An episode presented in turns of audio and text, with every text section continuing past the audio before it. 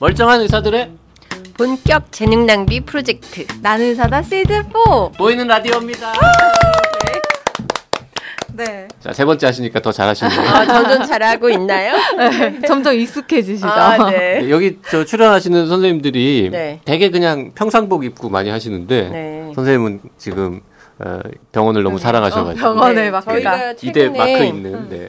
어, 마크를 바꿨습니다. 아. 디자인도 바꾸고 새로운 음. 마음으로. EUMC. 그래서 좀 이렇게 봐주시라고. 여기도 있습니다. 그 목동 말고 저 마곡 네. 김포공항 근처에 이대 네. 서울병원 새로 네네. 만들었잖아요. 마곡에 지금 이제 엠벨리, 마곡밸리라고 음. 이런 그 실리콘밸리처럼 네, 그런 바이오 벤처와 대학과 연구소가 이렇게 그, 그렇게 들어가고 근사한데 네. 거기서는 네. 거, 글로는 출근 안 하세요? 저 이제 지금은 사실 양쪽 병원에 아, 진료를 맞다, 좀 맞다. 보고 있습니다. 아. 네. 어, 교차 뭐 진료라고 진짜 합니다. 열 개라도 아, 사실 요즘 바쁩니다. 네. 그래서 방송도 한번 펑크 내고 너무 죄송합니다. 네. 펑크 아 저희 녹화 일정 잡았다가 한번 네, 변경 아유 변경이니까 네, 변경 네. 펑크는 뭐. 감사합니다. 그 뇌전증 관련해 가지고 저희가 두 편의 긴 방송을 이미 찍었는데 네. 지난번에 이제 바빠가지고 시간 없어서 못했던 질문 하나가 있는데 네. 대마 오일 관련해 가지고 네. 네. 음, 맞아요. 이게 뇌전증에 이슈였잖아요. 뭔가 도움이 된다 뭐 허가를 하니 뭐 국내 네. 수입 어쩌고 뭐 음. 네. 어, 대마 오일이 진짜 효과가 있습니까? 그 이제 대마초 그 성분 중에 카나비디올이라는 성분이 있는데요. 네. 그게 항경련 효과가 있어서 음. 자, 일부 국가에서는 뭐 음, 뇌전증이라든지 뇌종양이라든지 뭐 이런 아주 잘 듣지 않는 통증이라든지 네. 이런데 그 약으로 대마를 쓰고 있는 국가들도 있거든요. 어, 네. 우리나라는요? 우리나라는 뭐 유명한 사건이 있었죠. 네. 그 경련이 잘 조절되지 않는 자녀를 위해서 음. 이제 그 부모님이 그 대마를 이렇게 밀수 하셨다가 뭐 이렇게 네. 네. 음, 감옥에 가는 그런 사건이 있어서 그래서 이제 그런데 그 약이 필요하고 실제로 도움이 되는 환자분들이 있기 때문에 이제 국회에 그 상정을 해가지고 통과가 됐죠. 네, 네. 맞아요. 그 이제 수입이 되기 시작한 겁니까? 네, 지난해 11월에 본 국회 본회의를 음. 통과해서 그러면은 대마 그 어. 지금 그 대마 오일이라는 거는 뭐 어디 아무 약국에서나 뭐 팔고 이러진 않을 것 같고 네, 뭐 처방전이 필요한 겁니까? 음, 그렇죠. 것 같아요. 음. 우리나라에는 사실 그 모든 뇌전증 환자분들한테 다 쓸 수 있는 건 아니고요. 음. 아직은 그 대마 사용 환자? 허용이 어, 아주 난치성 소아 뇌전증, 드라베 증후군이나 레녹스 가스토 증후군 같이 이렇게 아, 어떤. 약에도 잘 듣지 않으면서 경련이 굉장히 심한 그런 그 일부 뇌전증에만 네. 음, 처방이 가능하게 되어 있거든요. 그래서 의사 그 전문가의 진단서랑 처방전을 가지고 한국 희귀 필수 의약품 센터에 가시면 음. 구하실 수가 있습니다. 아, 저 처방전 뭐 진단서도 필요하지만 그 희귀 그 무슨 정부기관 네. 예, 네. 거기에만 딱 있군요. 네. 예. 거기에 혹시 누가 악용할까봐 그런가 보네요. 그렇죠. 약. 아직은 네. 대마 성분이기 때문에 음. 그리고 사실은 국내 그 임상 시험을 통한 데이터가 있지는 않아서 음, 약간 특이하게 네. 들어온 케이스라서 네. 네. 자, 저희 어, 이양훈 교수님 모시고 어, 뇌전증 얘기 많이 했는데 네. 자, 지난번에도 얘기했지만 신경과 선생님 오랜만에 오셨기 때문에 그동안 쌓여 있던 관련 질문 조금 해결해 보겠습니다. 건강에 대해 물어봐 주세요. 줄여서 건물주. 네. 선생님은 건물 같은 건 없으시죠? 아 저는 아 네. 네. 안타깝게도 네 없습니다 아직. 알님이 질문 주셨는데요. 음, 즐겁게 듣다가 궁금한 게 생겨서 질문합니다. 제가 종종 겪는 증상인데요. 가만히 앉아 있다 보면 미미한 두통과 함께 온몸이 가만히 있는데도 불구하고 시야가 흔들리는 느낌이 납니다. 마치 제가 고개를 도리도리 하듯이 시야가 좌우로 흔들려서 집중에 방해가 되고 자세를 크게 바꿔주거나 몸을 크게 움직여야 원래대로 돌아오더라고요.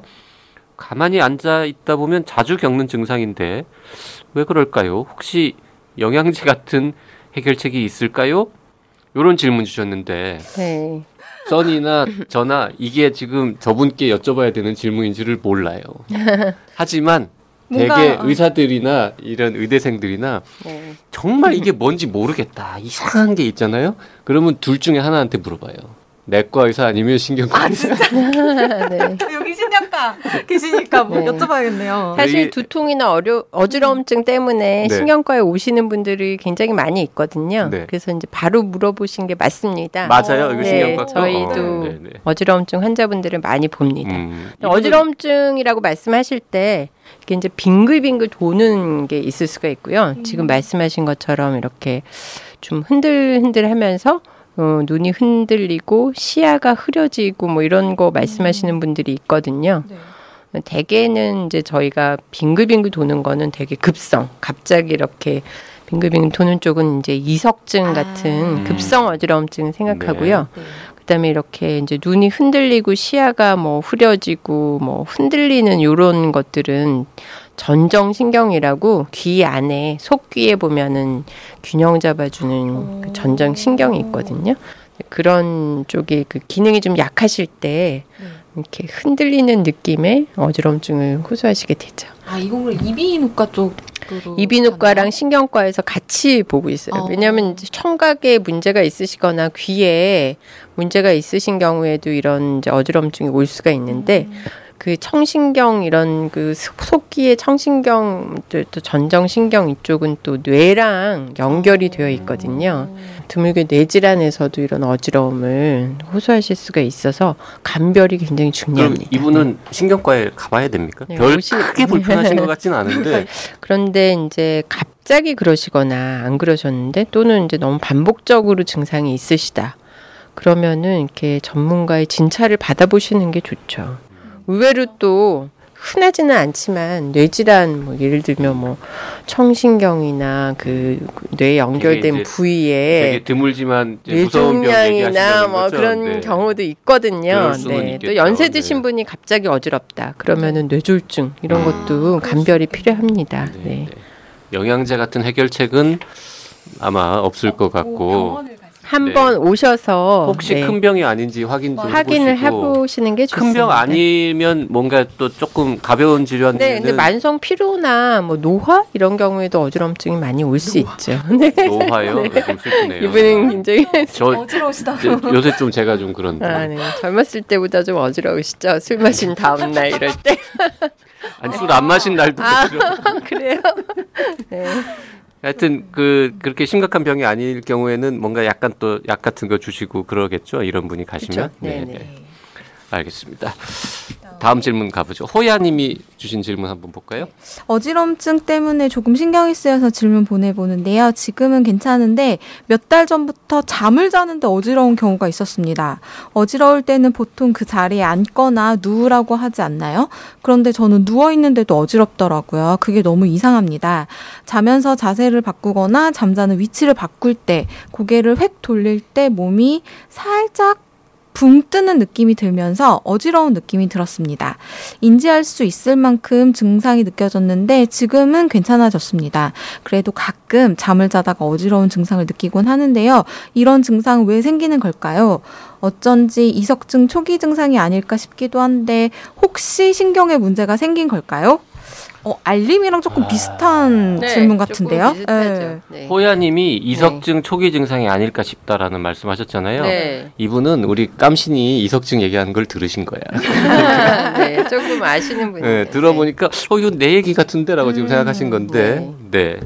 우리 저 향기로운 구름님이 들으시기에는 어떠십니까? 그 속기에 이제 균형 잡아주는 신경 말씀드렸는데요. 전정 신경이 있고 그 옆에 보면은 또 이제 세 개의 고리가 방향이 다른 고리가 있는 반고리간이 있거든요. 세 반고리간. 거기에는 이제 이석이라고 아주 미세한 돌들이 있어가지고 우리 몸의 이제 위치 변화 어, 또는 뭐 균형을 잡 어, 이제 그런 그 위치 변화나 회전 같은 걸 느끼게 해주는 그런 곳이 있거든요.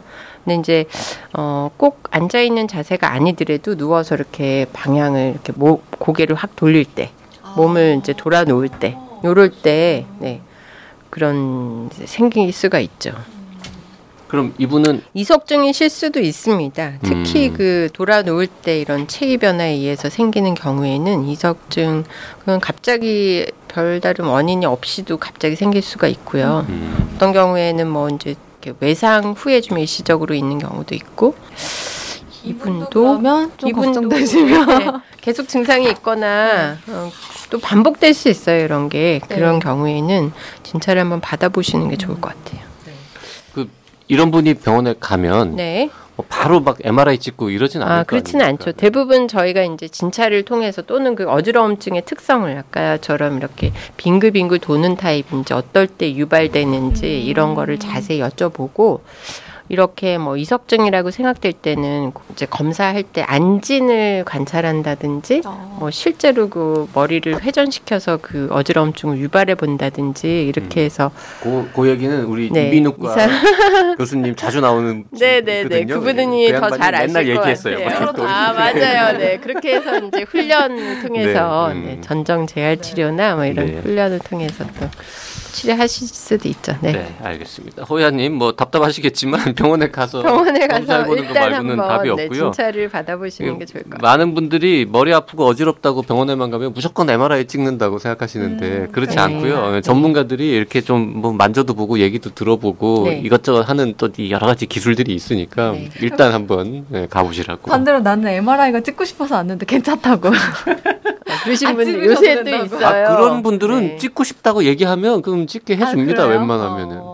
어. 그 아닌가? MRI 요즘 그 아 건강보험 이런 지하 네 지하철에. 막 음. 선전 나오더라고요. 음. 빨리 가서 MRI 찍으시라고 어, 노래도 나오고. 음. 그래요? 근데 아직은 그 MRI가 전체 다 보험 되는 게 아니고요. 그렇죠. 네. 아주 그 적용할 네. 수 있는 얘들을 구체적으로 정해 주셔가지고 그러니까 찍어야 네. 하는 상황에서 찍으면 비용 크게 안 들고 건강보험이 네. 되니까 써니처럼 원하신다 이런 거. 굳이 난 찍고 싶어요 이러면 돈 많이 네. 내고 찍으면 되는 거고 네. 음.